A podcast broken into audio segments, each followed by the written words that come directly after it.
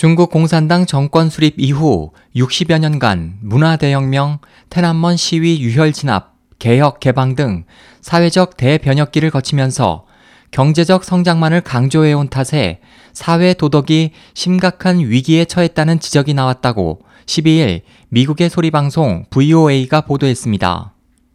VOA는 중국 지도부가 최근 들어 사회에 만연한 비도덕적 현상에 긴장하고 있다면서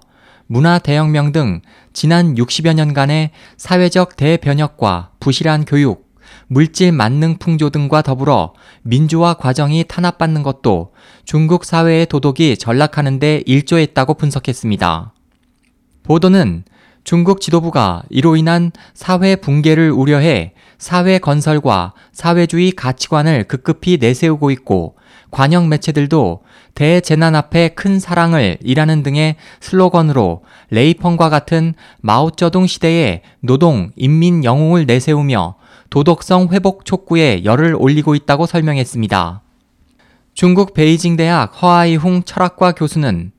중국 사회의 도덕적 기준과 양심이 윤리적 최저선까지 떨어졌다면서 지도부를 비롯해 전 국민이 법률과 사회 규범을 준수하는 등 최대한 심혈을 기울여야 하지만 현 정권은 사회 도덕의 진정한 회복을 원하는 것이 아니라 당권 유지가 위협받지 않을 만큼의 사회 도덕을 원하기 때문에 실효를 거두기는 어려울 것으로 분석했습니다.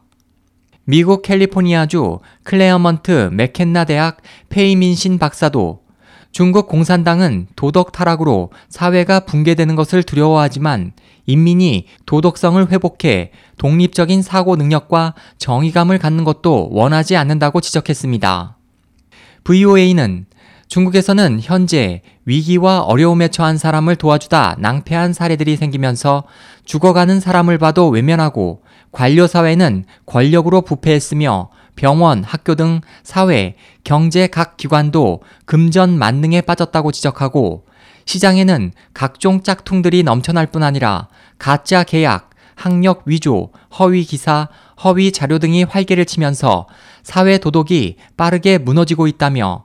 당정 관리들의 권력을 감시하는 민주 법치가 없는 것이 도덕성 회복의 최대 장애라고 덧붙였습니다.